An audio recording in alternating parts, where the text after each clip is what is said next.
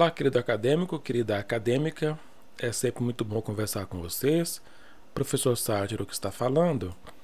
É, vamos fazer um, um, resumo do nosso Web Encontro 2, em que nós trabalhamos aqui na disciplina de Sociodiversidade três temas.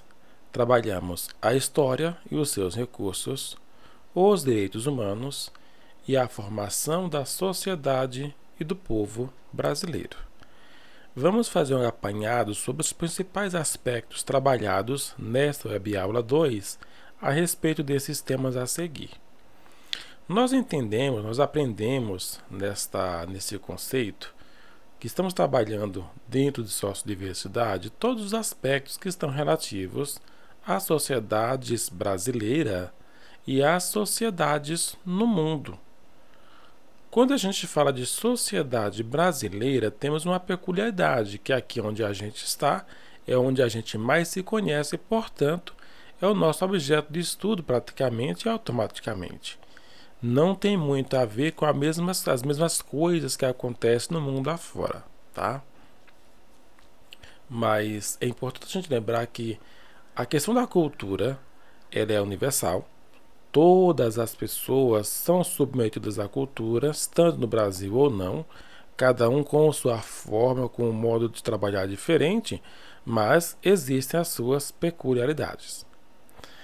É, nós estudamos nessa web aula a respeito da cultura brasileira que recebeu muitas influências é, de povos como os índios, aqueles índios nativos, né, os europeus, que colonizaram o Brasil, daqui eu coloco Portugal, por exemplo, nosso colonizador, culturas africanas dos escravos, além daqueles imigrantes que chegaram no Brasil depois da nossa colonização, depois que a Europa colonizou o Brasil.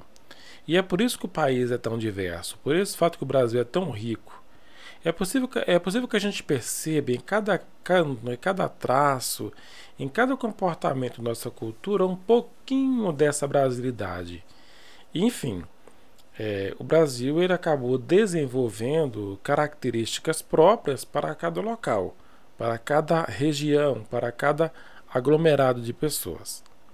Nós estudamos a respeito do papel da história ao longo do, do tempo, com o passar dos tempos.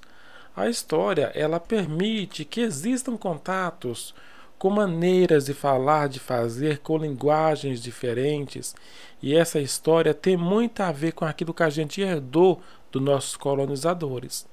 Até a nossa língua portuguesa, nossa forma de falar, nossa gramática, ela segue uma estrutura linguística que é utilizada até hoje nos países que são falantes de língua portuguesa e Portugal não está fora dele porque Portugal é, tem também um português, um português europeu, mas é um português.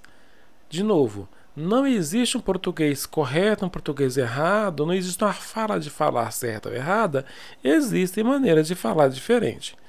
Palavras que são tidas com um objetivo ou com um significado na língua europeia, no português europeu, ele pode ter aqui no Brasil conotações diferenciadas por conta da localização geográfica e de todo o contexto que a nossa história submeteu-se.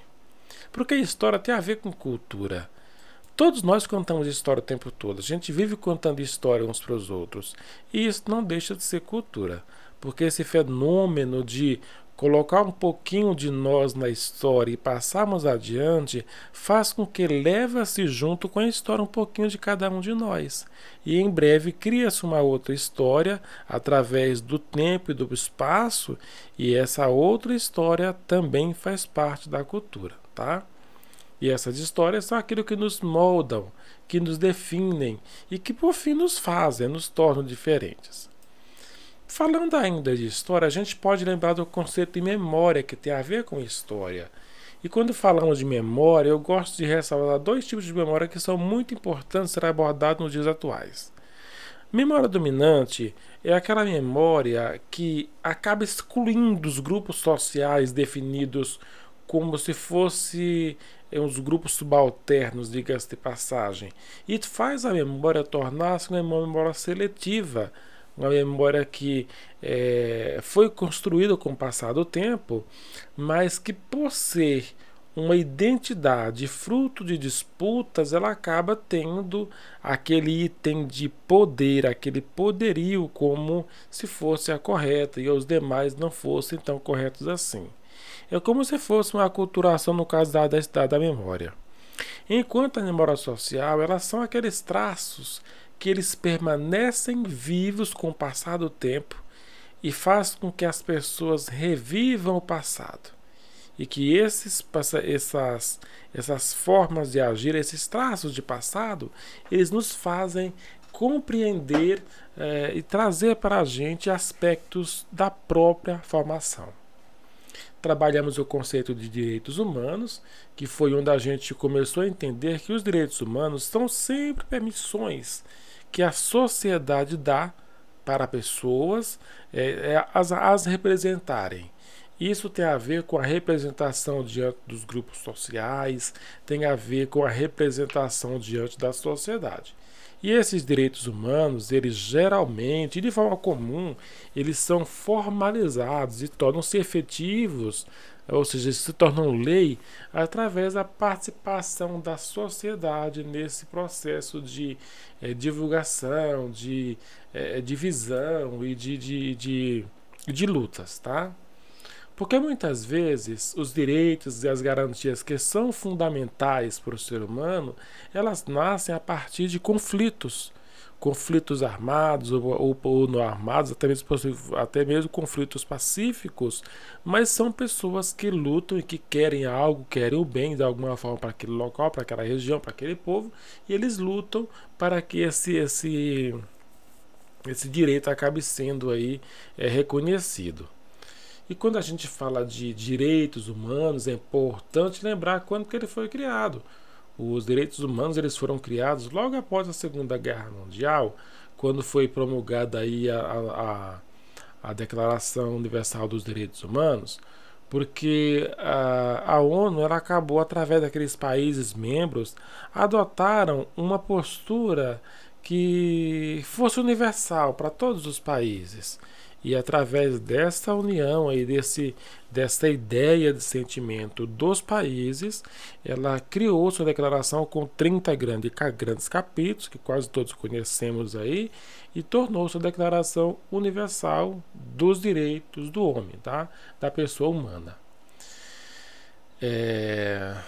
Ainda falando a respeito dessa questão da, dos direitos e dos deveres serem iguais para todos, a gente vai precisar falar um pouquinho a respeito da formação da nossa sociedade e do povo brasileiro como povo.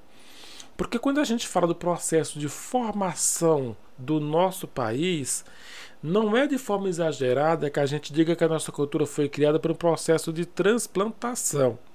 Porque o Brasil, de acordo com a história, ele surgiu a partir da narração que a gente tem na história, né?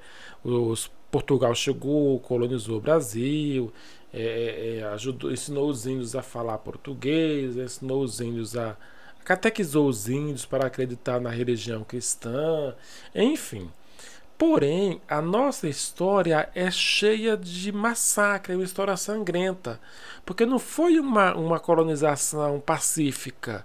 Quando os colonizadores chegaram no Brasil, eles não chegaram aqui é, tentando sugerir que os índios e aqueles que aqui habitavam quando eles chegaram é, é, tornassem-se amigos. Foi um processo muito forte, muito pesado e muito violento e sangrento e que perdurou até séculos depois. Porque mesmo depois que o Brasil, que o, o, índio já tinha sido colonizado, e é bom lembrar que índio tem o nome de índio porque é, é, de Caminha acreditava que estavam indo para as Índias e passou pelo Brasil e encontrou o Brasil. Portanto, é o nome daqui de índio, dos habitantes daqui de índio. E como esse processo não foi um processo tranquilo, foi um processo muito moroso, isso permaneceu durante muitos anos. E essa colonização cheia de violência extrema, de portugueses que vieram para o Brasil para extrair aquilo que nós tínhamos de mais puro, que é a princípio para o Brasil. E depois descobriu-se que a nossa, a nossa terra era cheia de minérios, de ouro, de metal precioso. E depois Portugal vieram para cá para o Brasil explorar. Em, em, eu até brinco em caravana, vieram em excursão explorar o Brasil. E através dessas explorações, o Brasil foi construindo um império, foi construindo um poderio político, um poderio é, de governança em cima daqueles povos que foram colonizados a princípio os indígenas, logo depois os escravos trazidos da África para trabalhar na exploração do Brasil, na extração do nosso minério, do nosso alimento, seja, do caso a cana-de-açúcar. E todos esses povos que chegaram aqui foram escravizados. Porém, com o tempo, esse povo começou tornando-se muito numeroso e o Brasil começou tendo uma outra cara, tendo um povo com a pele mais escura, com a pele mais vermelha. Foi aí que começou o processo de embranquecimento aquele processo sociológico conhecido como processo de embranquecimento, onde o Brasil é, importava pessoas de outros de outros, outros países da Europa para chegando ao Brasil é, tentarem tirar um pouco da cor que a gente tinha aqui, tirar um pouco dessa negritude que o Brasil possuía por ser um país colonizado e cheio de africanos e cheio de índios e pessoas que estavam vivendo, tá? Esse foi o encontro, o conteúdo que a gente trabalhou nas web aulas 3, 4 e 5 dessa disciplina. Sugiro que você acesse todos os slides fornecidos, reveja os e-books para que você possa ter uma avaliação tranquila e, e, muito, muito confortável diante desse contexto que a gente estudou. Embora acredito que seja um pouco é, Aliás, acredito que seja impossível ficarmos confortáveis diante de toda a história que a gente sabe que o Brasil passou e que tem é, sido besta a sua colonização. Abraço a todos, até o nosso próximo encontro.